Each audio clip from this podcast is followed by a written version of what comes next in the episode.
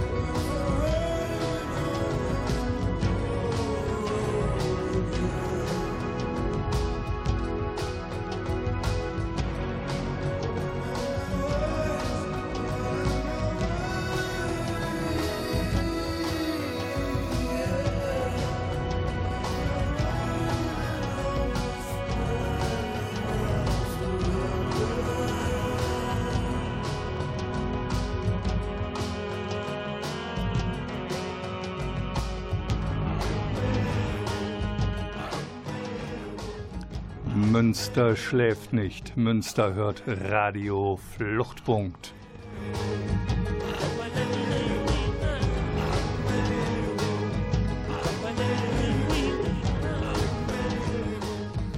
Ganz normal erstmal einen schönen guten Abend und vorab erst der Dank an das Medienforum für das Bereitstellen der Produktionsbedingungen und an den Mann hinter der Glasscheibe, der uns durch die Sendung begleitet, den Klaus Blödo.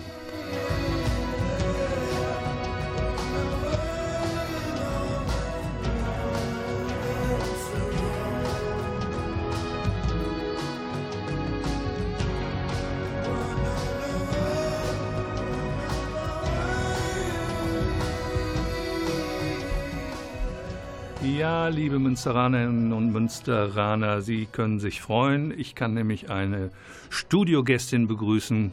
Guten Abend, Malis. Hallo. Ja, und äh, was machen wir heute? Heute dreht sich alles um das Phänomen Rückkehrberatung. Aber so richtig reinkommen, ist die Musik noch am hinten dran oder hast du die ganz weggedreht? Ja, dann tu sie noch mal wieder rein.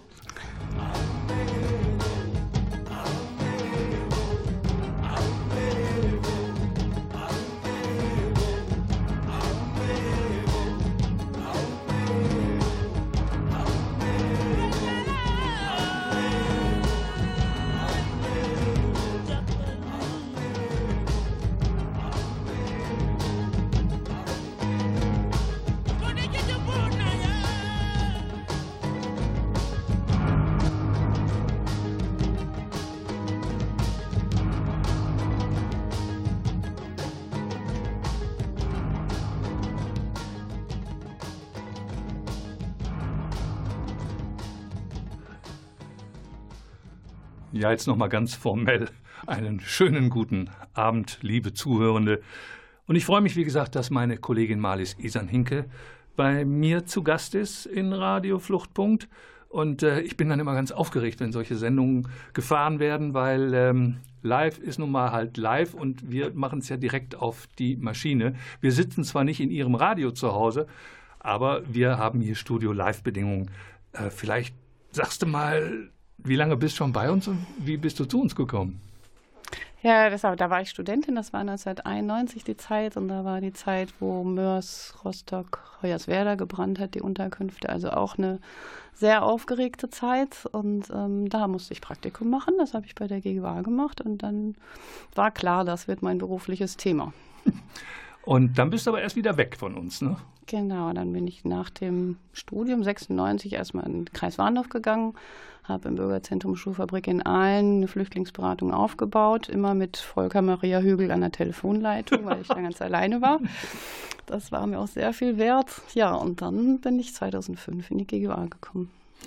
Das sind immer so viel Lob, der dann, der so rüberschwappt. Nein, aber jetzt mal ohne Flachs. Ähm, die Zeit damals, Anfang der 90er Jahre, das war schon so, dass äh, wir im Prinzip sagten, was ist eigentlich los in dieser Republik?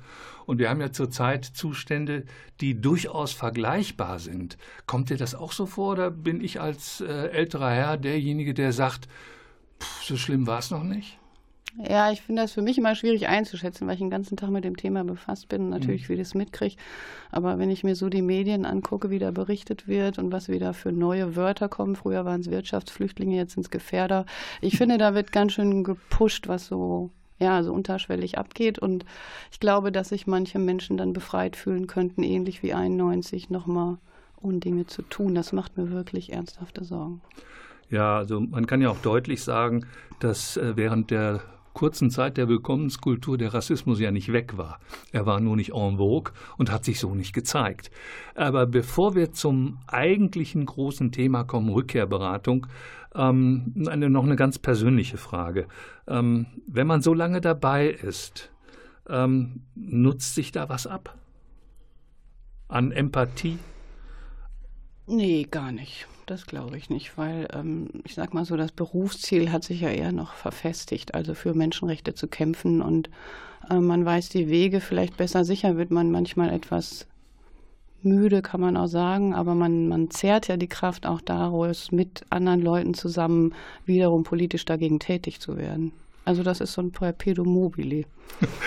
Was es ja eigentlich nicht gibt. Ein Perpetuum mobile kann es eigentlich nicht geben physikalisch, aber da kann man mal, liebe Zuhörende, sehen, was die GUA alles schafft. Die schafft sogar ein Perpetuum mobile. Ach ja, und musikalisch, wir machen jetzt eine kleine kurze Pause, werden wir durch die Sendung begleitet von einem schwarzen Künstler, nämlich Maceo Parker.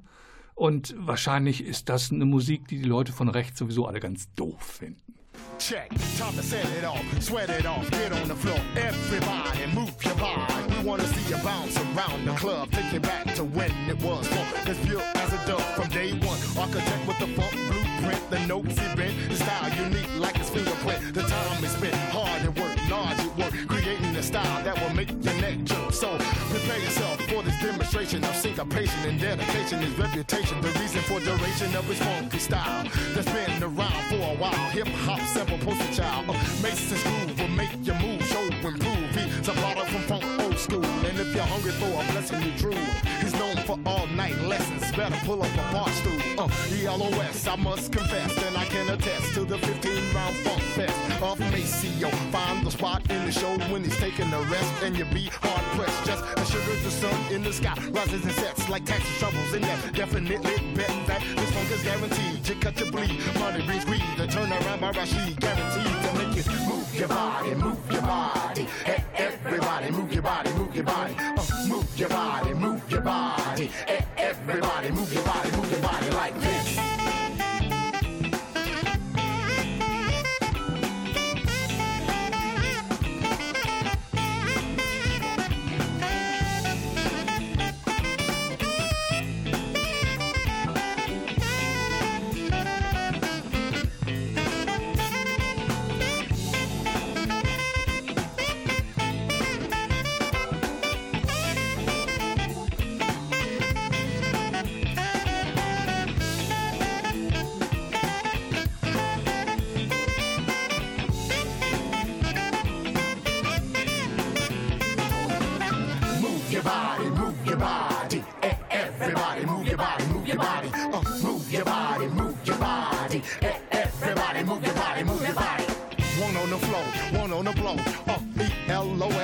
Maceo. He's a bad, bad man. I can't understand how some misinterpret the funk, but some can. So shame on you if you can't get with the funk you hear. Cause junk you hear will clog your ear. Shame on you if you can't get with the funk. The speakers stomp from the trunk like in the good fellas. And no Weller, I guess I better scat like Ella. Scooby Dooby in your ear. I can hear your heartbeat with fear. Letting you know the funk is near like Paul Revere. The funk is coming, the funk is coming. Attacking everybody from California to Raleigh, NC. You see the E, L, O, S, and Maceo. One on the flow, one on the blow. So run and hide, you better run and hide. Run, run and hide, you better go inside. Run, run and hide and abide by the law of the land like Uncle Sam. We want you to bump with you, to bump with you, to roll with you, to hold with you, console with you. Cause when I'm bad, I'm so, so bad. And I'm glad to know that the flow will make it move your body, move your body. Everybody, move your body, move your body. Uh, move your body, move your body. Everybody, move your body, move your body like this.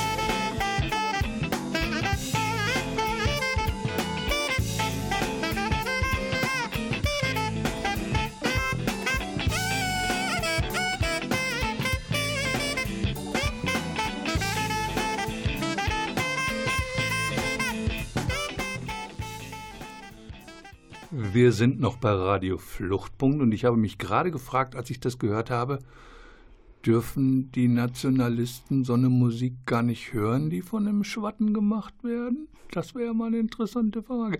Äh, zurück zu meinem Studiogast. Entschuldigen Sie, liebe Zuhörerinnen und Zuhörer. Manchmal geht es mit mir so ein bisschen durch. Äh, Malis, was machst du aktuell in der GGUA? Ich mache äh, Beratung für Flüchtlinge, Flüchtlingsberatung. Das heißt, wir nennen das auch Perspektivberatung ganz bewusst, mhm. weil das nämlich in beide Richtungen geht. Ähm, das geht einmal in Richtung Bleibrecht. Was kann man noch tun? Welche Möglichkeiten gibt es oder welche Rechte hat man vor allen Dingen noch, um ein Bleiberecht zu bekommen? Ähm, und ja, und wir bieten eben auch die Rückkehrberatung an für diejenigen, die sagen, ich möchte eigenständig zurückgehen. Ja, und auf das Thema kommen wir jetzt wahrscheinlich nochmal genauer, wer das ist.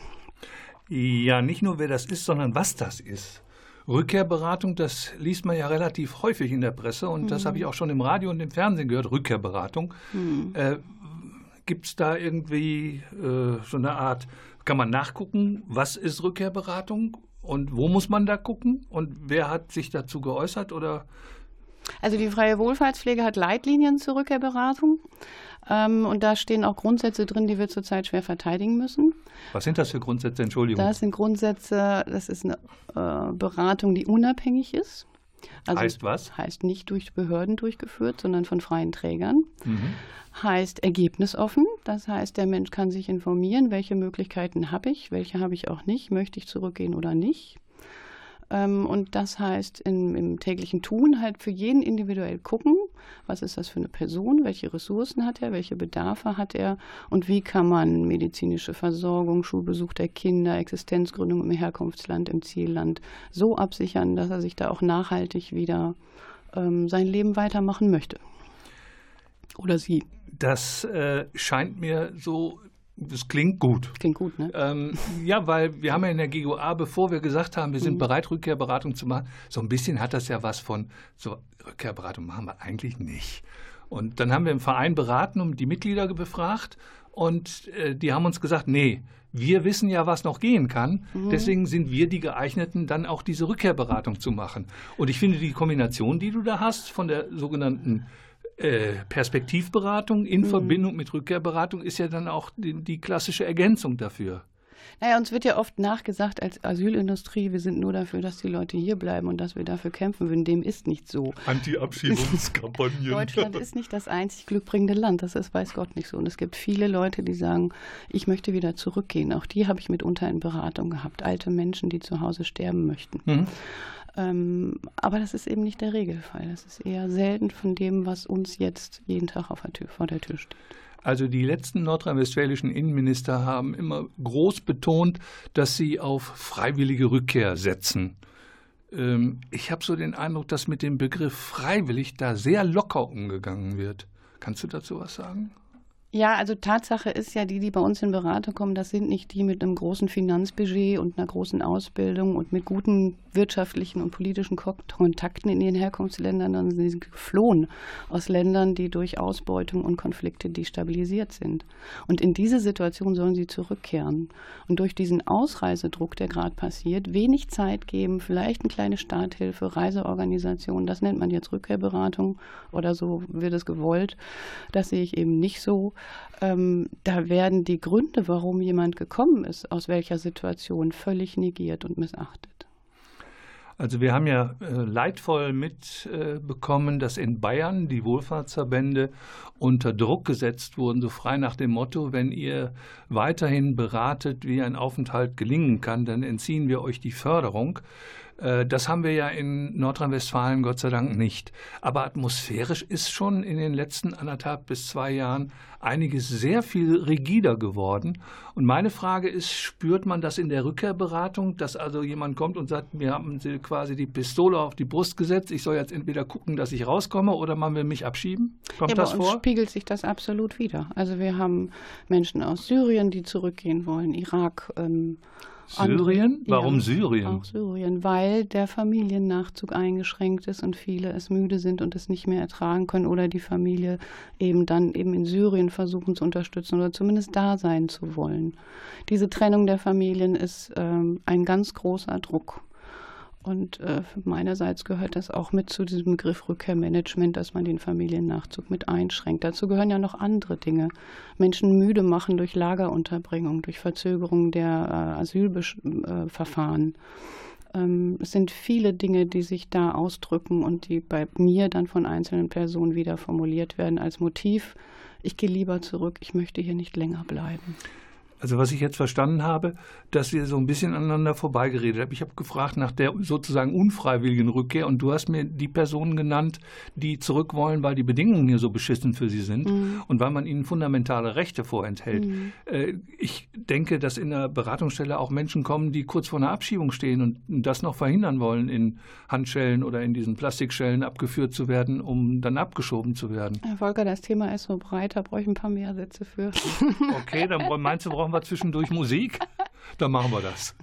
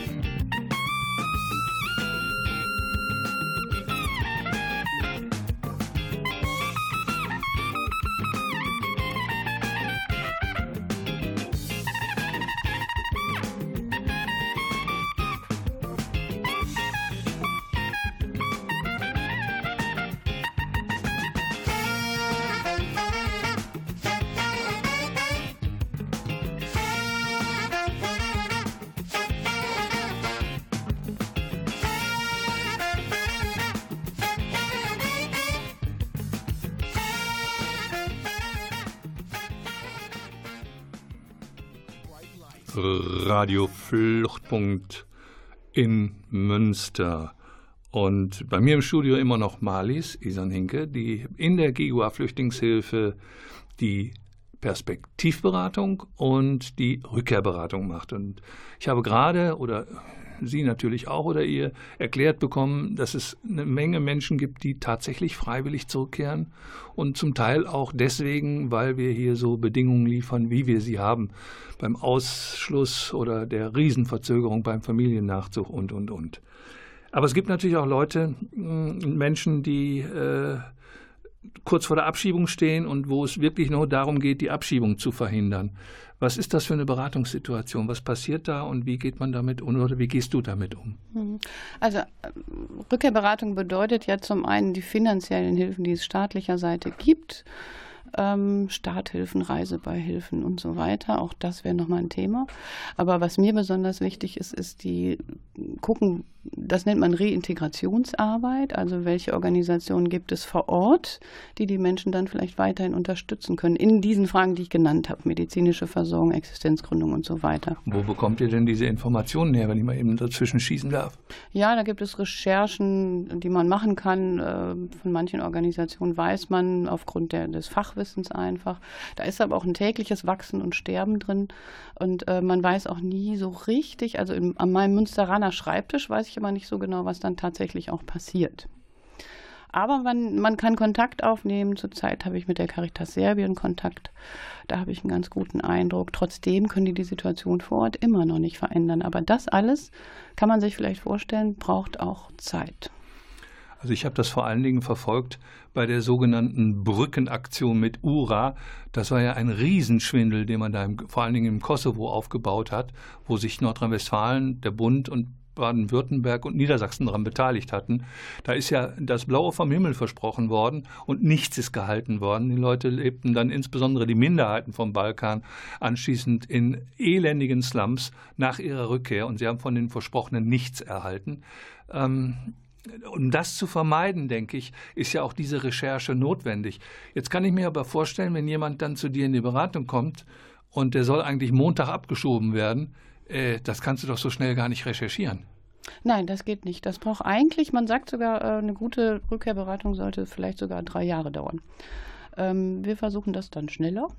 Aber drei, wieso drei Jahre? Na, um möglicherweise noch eine Qualifizierung in Deutschland zu machen, um hier berufliche Kenntnisse zu erwerben und damit vielleicht eine Selbstständigkeit zu begründen, die dann auch autark ist im Herkunftsland. All diese Dinge wären schon sinnvoll mal zu denken. Im Moment kommen wir da gar nicht zu. Nein, drei Jahre, da kriegt wahrscheinlich bestimmte Leute kriegen dabei sofort oh, einen Föhn. Ich fände es gut, weil es eben der Nachhaltigkeit entsprechen würde und weil es den Menschen wirklich eine Sicherheit gibt, nicht wieder auf Arbeitgeber, wenn sie denn überhaupt da sind, im Herkunftsland angewiesen zu sein, die auch wiederum ausbeuten, sodass sie in ein altes System zurückverfallen. Die Migrationsforschung weiß ja seit langem, ähm, je leichter man reinkommt in ein Land, umso leichter gehen Menschen auch wieder raus, weil sie wissen, sie können wiederkommen.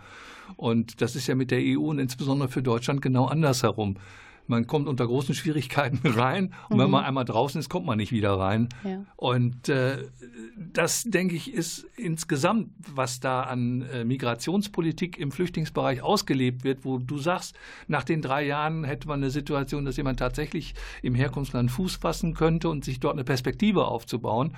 Das wäre doch das Klassische, was eigentlich sonst das Entwicklungsministerium will. Aber äh, wie gesagt, wie kriegt ihr die Zeit? Aber es, es, kann doch nicht bis Montag gehen.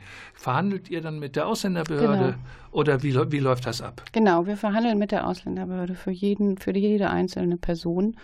Ähm, und wir haben da auch ein Entgegenkommen zum Teil ja ähm, auch wenn wir uns was ganz anderes wünschen würden. Aber es wird durchaus möglich gemacht, ähm, so wie jetzt bei dieser Beratung, die ich eben angedeutet habe, dass man noch nach Unterkunft in Serbien sucht für eine Frau mit allein, alleinstehend mit äh, drei Kindern, Schutzhäuser sucht, eine Qualifizierungsmaßnahme sucht. Die Zeit wird einem schon noch gegeben, aber begrenzt.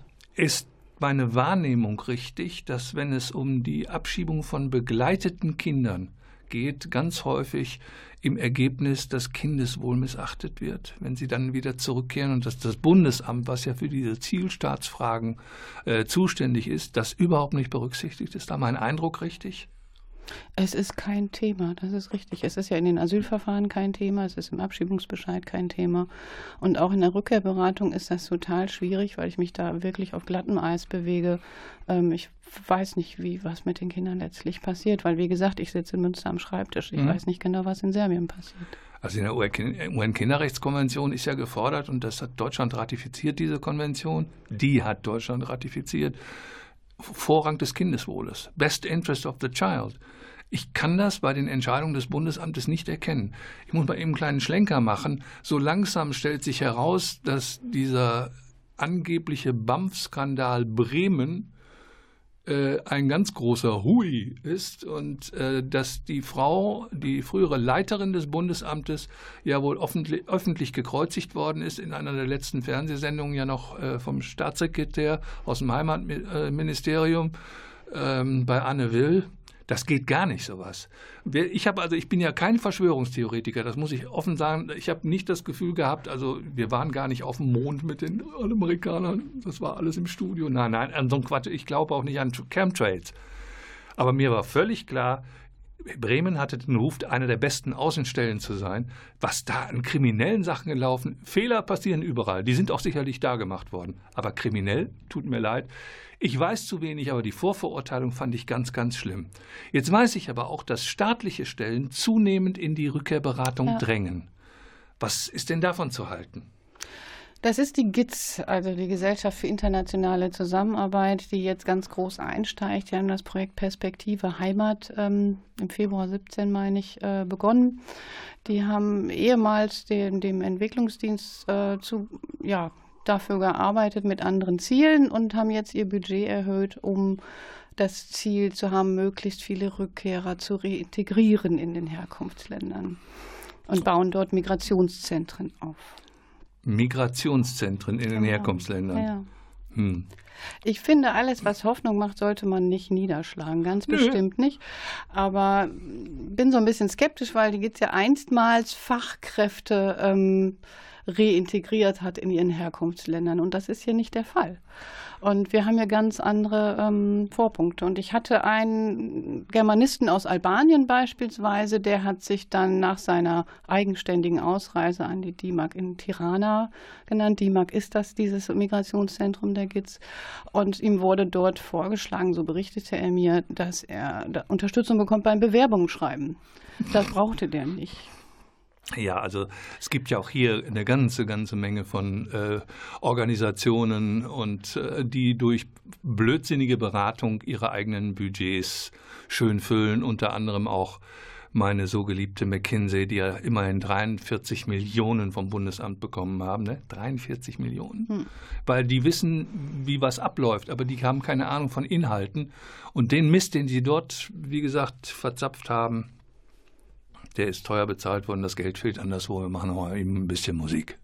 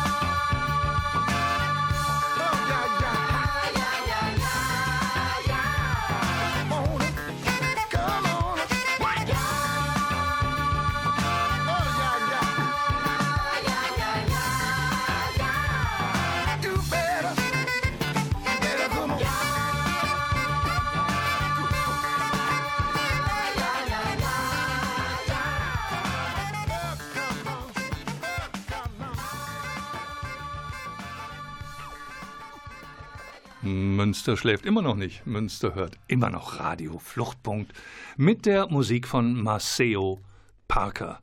Und das heutige Thema, was war's? Rückkehrberatung. Wir haben schon einiges gehört und äh, ich bin ja froh, dass ich eine Studiogästin habe, die mich da sachkundig beraten kann und meine Fragen beantworten kann. Ähm, ich muss nämlich nochmal auf einen kleinen Skandal aus Hessen hinweisen, wo ähm, zum Teil Irma seltsam geführt wurde. Irma ist die Abkürzung fürs integrierte Rückkehrmanagement. Die sind ja immer ganz süß. Also manche Tornados haben ja auch solche Namen. Auf jeden Fall Irma. Und da gehört es dazu, dass bevor Menschen ins Asylverfahren äh, kommen, sie erstmal von Polizeibeamten beraten werden, über äh, ihre Möglichkeiten zurückzukehren und nicht beraten, zwangsberaten werden. Und mit dem Hinweis, je früher sie sich entscheiden zu gehen, desto mehr Geld können sie mitnehmen. Ähm, gibt es äh, sowas in Nordrhein-Westfalen auch? Das ist ja bei den Bundesämtern gewissermaßen standardisiert, dass sie ähm, über dieses Starthilfe Plus Programm und andere Rückkehrmöglichkeiten informiert werden. Ich nenne das übrigens nicht Beratung, sondern Information, äh, weil Beratung ist was Gegenseitiges. Die werden also darüber informiert, dass sie, wenn sie auf ihr Asylverfahren verzichten, so und so viel Geld kriegen und wenn sie auf ein Klageverfahren verzichten, dann nur noch weniger Geld kriegen. Ähm, das gehört da absolut nicht hin. Was glaubst du denn, wie kompetent Menschen sind in Bezug auf die Situation in den Herkunftsländern? Oh, ich denke, die lesen ihren Zettel ab, den sie vom Bundesamt kriegen, wo die Gelder draufstehen und dann war's das. Ähm, das ist aber doch keine Beratung. Du sagtest ja selber schon, das ist eine Informationsweitergabe. Maximal, ja. Ähm, was macht das mit den Leuten? Das verunsichert total. Ähm, ich sagte ja schon zu Anfang, die, die Gründe, warum sie gekommen sind, werden dadurch absolut negiert. Und hier wird ihnen noch nicht mal zugehört, sondern vorher schon äh, interveniert. Welche Länder betrifft das insbesondere? Das betrifft alle Herkunftsländer. Ach du Scheiße. Entschuldigung, meine lieben Zuhörenden, das ist mir so rausgerutscht, aber ich bleibe dabei und das soll auf keinen Fall weggeschnitten werden, damit das auch klar ist. Ähm, das heißt, alle Länder, auch diejenigen, die ja laut Definition eine gute Bleibeperspektive haben. Auch die, genau, da die können ja doch, freiwillig gehen. Ja, aber das ist doch doppelt unsinnig. Ja. Ähm, aber auch bei den anderen. Ne? Man sollte auch bei, bei jedem Asylbewerber erstmal die individuelle Situation prüfen, um dann Perspektiven zu ermitteln. Das ist ja unsere allgemeine Kritik auch an dieser äh, Clusterhaltung, äh, mhm. gute und schlechte Bleibeperspektive. Ähm, ich habe selber viele Jahre Beratung gemacht und ich weiß, ich kann erst am Ende eines Verfahrens sagen, wie ist denn die Perspektive und ja. nicht vorher und dass Menschenrechtsverletzungen mit Herkunftsländern ganz wenig zu tun haben, müsste man allein schon daran sehen, dass es auch in Deutschland Menschenrechtsverletzungen auch von staatlicher Seite gibt. Es gibt Polizeiübergriffe, es gibt Gewalt von Polizei. Und es gibt auch nichtstaatliche Gewalt hier in Deutschland. Es gibt Kindesmisshandlungen. Es gibt alles Mögliche in Deutschland. Übrigens nicht nur von Flüchtlingen betrieben, sondern von der einheimischen Bevölkerung. Und deswegen ist die Frage, aus welchem Grunde man äh, ein Land verlässt, eine Frage, die äh, individuell zu klären ist und somit auch die Frage der möglichen Gefährdung oder ja, der Situation, in die man zurückkehrt. Was kann denn die äh, Rückkehrberatung davon überhaupt noch abfedern? Ihr habt ja kein Geld, was ihr geben könnt. Oder habt ihr Geld im Päckchen? Nee, das, das haben wir nicht. Ah, ähm, wer hat denn das Geld im Päckchen? Ähm, das läuft über REAGAB. Das sind äh, große Programme, die vom Bundesamt auch geführt werden. Und da gibt es spezielle Sätze, dieser Zettel, der abgelesen wird, wer kriegt wie viel Geld, wenn er wann zurückgeht. Gilt das auch für die als sicher erklärten Herkunftsstaaten? Nee, die sind davon ausgenommen. Und die wollte man doch besonders gerne wieder loswerden. Warum sind die dann ausgerechnet davon ausgenommen? Weil man die Pendelmigration äh, nicht fördern will und äh, weil man sagt, dann kommen die immer wieder, um sich das Geld abzuholen. Ähm, nach deinen Beratungserfahrungen sind das die einzigen Gründe, warum sie wiederkommen? Es ist die nach wie vor unhaltbare Situation zu Hause, die zu Hause in ihrem Herkunftsland, die sie wieder zurückdrängt. Ja, und äh, wenn ich das richtig sehe, hat man ja bald es geschafft, dass die Minderheiten gar nicht mehr kommen. Ist das auch dein Eindruck? Da stellen wir auch fest, wobei ich bin jetzt in der regionalen Beratung tätig, da frage ich mich auch, wie weit kriege ich die überhaupt noch zu Gesicht, äh, wenn die zuvor in besondere Einrichtungen oder auch Lager kommen, ähm, dann werden die ja komplett äh, isoliert von, von der Gesellschaft und die kommen dann auch nicht mehr bei mir an.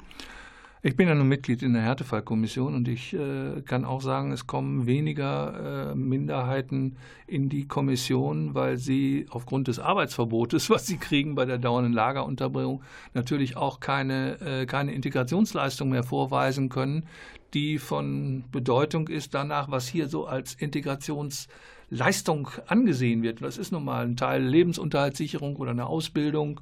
Das ist der Spracherwerb, das ist das Regelleben in den Vereinen, das ehrenamtliche Tätigkeit. Das kann ich mir alles in einer Landeseinrichtung ziemlich schwer vorstellen. Ähm, was, das für ein, was macht das für ein Gefühl in der Rückkehrberatung? Wie fühlst du dich dabei, wenn du, wenn du das wahrnimmst, du weißt, dass es so ist und kannst nichts machen?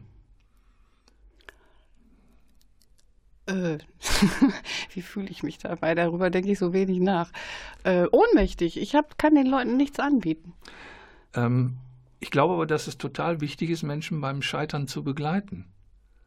Und äh, deswegen ist es ja nicht sinnlos, dass äh, ihr in der Beratung tätig seid, auch wenn ihr im Ergebnis nichts machen könnt. Es ist ja trotzdem wichtig, den Leuten zur Seite zu stehen. Ja, das stimmt. Aber man muss irgendwie gemeinsam Ungerechtigkeit aushalten, ohne was in der Hand zu haben. Das glaube ich auch. Kriegen wir Musik?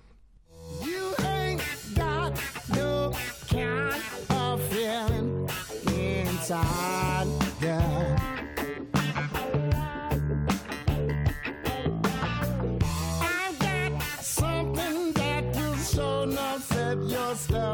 on fire.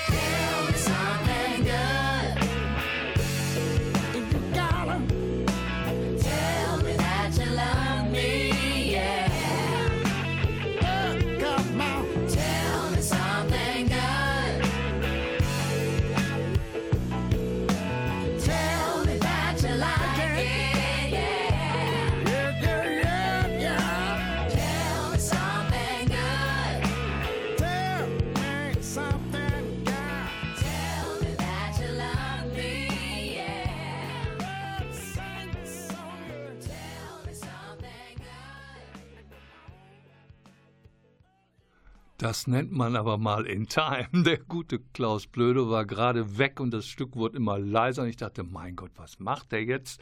Ob der wohl das Mikro reindreht? Sehr zum Wohle. Es ist tierisch heiß hier. Aber wie dem auch sei, wir sind immer noch bei Radio Fluchtpunkt und bei mir sitzt noch Marlies Isanhinke und ich habe gerade ein bisschen zu direkt gefragt. Ähm, ich finde, nein, das muss, das müssen die Hörerinnen und Hörer müssen auch aushalten können, dass das eine schwere Arbeit ist. Also ich mache ja längst eine ganz andere Arbeit. Ich habe gar nichts mehr direkt mit Flüchtlingen zu tun. Aber ich weiß eben auch, dass die Kolleginnen und Kollegen, die direkt dran sind und denen dann ganz oft die Mittel fehlen, eine tatsächliche, wo man weiß, wie es gehen könnte, Unterstützung zu leisten, dass das vom System nicht vorgesehen ist. Naja, ich finde es dann sinnvoll, wenn daraus eine politische Solidarität kommt. Ja, das ist nur ganz schwierig auf lokaler Ebene zu organisieren. Und auf Bundesebene, wo an vielen Stellen im Moment die Dämme brechen, äh, ist es auch ganz schwer. Die viele Ehrenamtliche sind entmutigt worden in den letzten Monaten. Äh, erst haben sie sich zwei, drei Jahre um Familien oder Einzelpersonen gekümmert und jetzt werden sie ihnen aus den Armen gerissen, frei nach dem Motto, sie sollen jetzt Deutschland wieder verlassen. Ähm, das ist, äh, wenn dann sozusagen die, die Möglichkeiten, äh, sich zu vernetzen, dann irgendwann auch über die Kräfte der Einzelnen gehen, dann ist das problematisch. Und ähm, ich würde gerne noch mal zurück zu einem Aspekt der Rückkehrberatung kommen. Also du hast ja den Hörerinnen und Hörern vorhin erklärt, wie eine gute Rückkehrberatung aussieht. Man braucht, hat ein bisschen Zeit, man kann Programme hinweisen, man muss gucken, wie jemand tatsächlich wieder Fuß fassen kann in seinem Herkunftsland. Und die Rückkehrberatung, die staatlicherseits vorgesehen ist in diesem Irma, ist eben, wir beraten erstmal und sagen, hoffentlich gehst du bald. Ähm, warum darf die sich auch Rückkehrberatung nennen? Das ist ja eigentlich keine. Das ist ja mehr so eine äh, Hau-ab-Beratung, wenn überhaupt Beratung. Warum sie sich Rückkehrberatung nennt, das weiß ich auch nicht, Volker. Und ich, ich würde, wenn ich es könnte, würde ich es unterbinden. Es gibt ja noch mehr schöne Worthülsen, Rückkehrmanagement, Perspektive, Heimat, Start-up at Home. Ähm, das, das, äh, das wird immer größer und ähm, aus meiner Sicht irgendwie immer doppelmoralischer. Ähm, warum das Rückkehrberatung genannt wird, entzieht sich mir. Ähm, wir haben ja hier auch in Münster eine staatliche Rückkehrberatung. Und ähm, das ist schwierig in der eigenen Stadt. Ich habe es nicht mitbekommen. Ich glaube, dass ihr in der Beratung da einiges mitbekommt. Äh, da hoffen wir aber bei dem guten Ruf, den eigentlich die Stadt Münster hat, dass wir da auf einem einigermaßen guten Weg sind und vor allen Dingen, dass sich die Regierungspräsidentin raushält, wenn es noch um bestimmte Regelungen geht. Ähm, ich sage ja immer, die Regierungspräsidenten äh, mögen zwar nette Menschen sein, aber die Arbeit der LPs ist in vielen Fall Teil des Problems und eben nicht Teil der Lösung. Arnsberg zum Beispiel ist nach wie vor zuständig für die Fragen, wer kommt wohin. Das mit den Zuweisungen und äh, auch die Frage von äh, Wohnsitzauflage, das sind ja alles Bereiche, die auch manche zur Rückkehr bewegen, wenn sie merken, sie sind irgendwo, wo sie gar nicht hinwollen. Das Problem werden wir, glaube ich, in Münster weniger haben. Ich bin häufig mit Kolleginnen konfrontiert, die sagen, hier ist eine Frau aus Somalia, das ist die einzige aus Somalia in unserem kleinen Kaff hier. Die kann mit niemandem reden. Die hat aber eine Tante in Essen. Warum darf die nicht nach Essen? Und dann sitze ich da und denke, wieso, wieso eigentlich nicht? Warum soll das nicht gehen? Und das sind so Unwägbarkeiten, ähm, wie viel Beratungsarbeit macht ein Fall? Wenn ich mir überlege, jetzt kommt jemand zu dir und sagt, ich äh, möchte jetzt äh, zum Beispiel zurückkehren, weil meine Frau ist noch in Ägypten. Als Beispiel. Oder sonst wo. Wie lange arbeitet man daran an so einem Fall? Ist das in einer halben Stunde erledigt? Ist das in einer Stunde erledigt? Meine, wenn der Flüchtling wieder raus ist, dann ist ja noch Büroarbeit angesagt. Telefonieren, mhm. äh, Mails schreiben oder sonst was. Kann man da sagen, wie lange das dauert? Das kann man überhaupt nicht sagen, weil das ist ja wirklich sehr individuell. Ähm, ich sagte ja eben, welche Ressourcen hat der Einzelne, welche Möglichkeiten, welche Bedarfe hat er, welches Reintegrationsprogramm gibt es denn im Herkunftsland? Ähm, hat er eine berufliche Existenz, die er vielleicht wieder aufbauen kann? Hat er gar nichts? Hat er eine Wohnung? Braucht er medizinische Behandlung? Das, das kann ich überhaupt nicht sagen. Kann sein, dass der fast fertig zu mir kommt und mich vielleicht auch gar nicht mehr braucht. Kann auch sein, dass das äh, wirklich viel Arbeit erfordert an Recherche und an, an Ressourcenaufbau.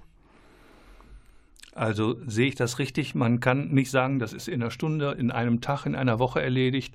Du hast ja vorhin mhm. die, die, Zeit von eigentlich drei Jahre ist eine gute, aber doch nicht im Durchschnitt, sondern für die Fälle, wo es schwierig ist. Nein, ne? nein, das war. Wo eine Perspektive erarbeitet werden muss. Aber ansonsten geht's da, reden wir da über drei Monate, dass man sagen kann, der ist jetzt bei mir in der Rückkehrberatung und wir müssen einiges klären. Was kriegt man dann? Wie gesagt, ich kann das gar nicht sagen. Wenn die, wenn, äh, das kann auch nach einer Woche schon alles geregelt sein. Es liegt mhm. ja auch daran, wie schnell die Menschen zurück möchten. Also wie, wenn sie Ressourcen haben, dann mhm. steht ihnen nichts mehr im Wege, dorthin zu fahren, wo sie hin möchten. Und wie ist es, wenn man keinen Pass kriegen kann? Funktioniert, äh, kann dann die Ausländerbehörde helfen? Die können Passersatzpapiere besorgen, dann geht das, das, auch. Okay. Das hat aber mitunter Schwierigkeiten, weil dann zum Beispiel ohne, äh, ohne Pässe beispielsweise Kinder in Serbien keine Sozialleistung beziehen können. Auf sowas ja. muss man sehr achten und Rücksicht nehmen. Ich dachte es mir. Wir kriegen schon den sanften Hinweis von Klaus Blödo. Äh, ich muss mich jetzt um die Schlussmoderation kümmern. Auf jeden Fall, Malis, herzlichen Dank für deinen Besuch hier im Studio. Ich habe mich sehr darüber gefreut. Vielen Dank für deine erhellenden Ausführungen. Ich bedanke mich natürlich auch beim Klaus Blödo und beim Medienforum für die. Po du wolltest noch was sagen? Ich bedanke mich auch bei dir, bei Klaus Blödo und bei den Zuschauerinnen und Zuschauern. Die können uns äh, gar nicht sehen. Hörerinnen und Hörer. Ganz genau. Dank fürs Zuhören und äh, auch ich bedanke mich natürlich, wie immer, ihr und euer Volker Maria Hügel.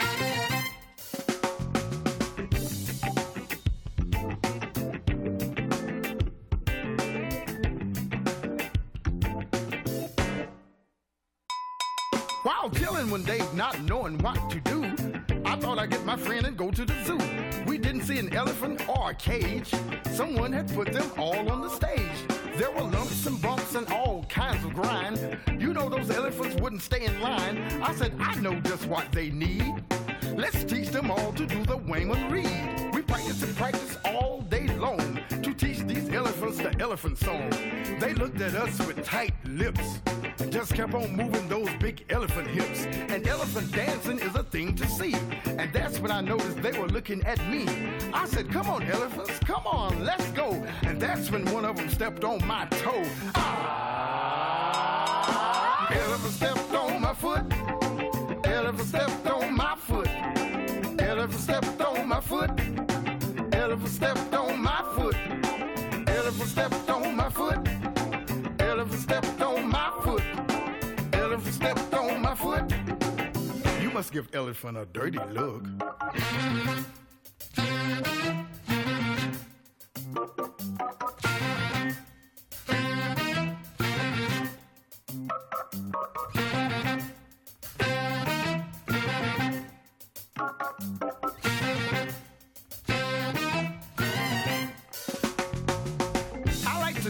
My limits.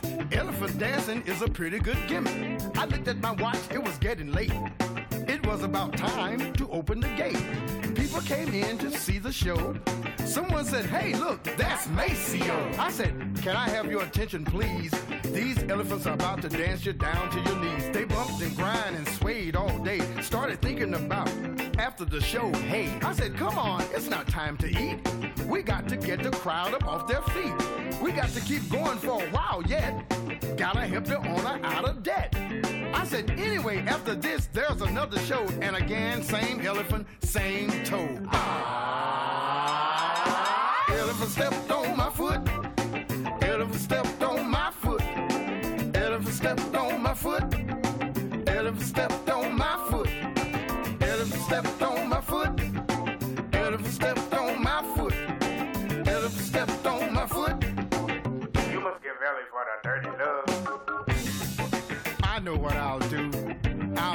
some of this.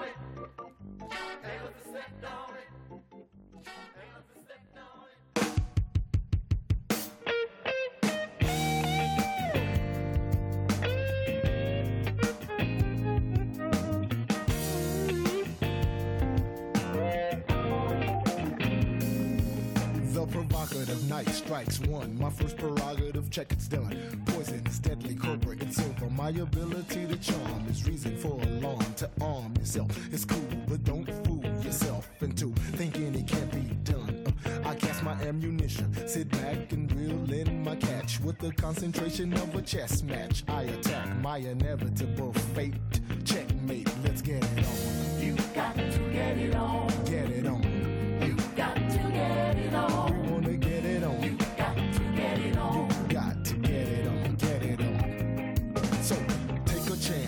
Russian roulette. I'll bet that you get what I gamble is more than you can handle. Scandalous, scandalous. my thrust from dawn to dusk. It's a must that I take control. So watch me roll 7, 11, 21. Don't know what struck me. Hot hand, blow on my dice. I'm feeling lucky. My royal flush makes you blush. Word is born. Carpe diem. Seize the moment before it's gone. Come on, get it on. Got to get it on.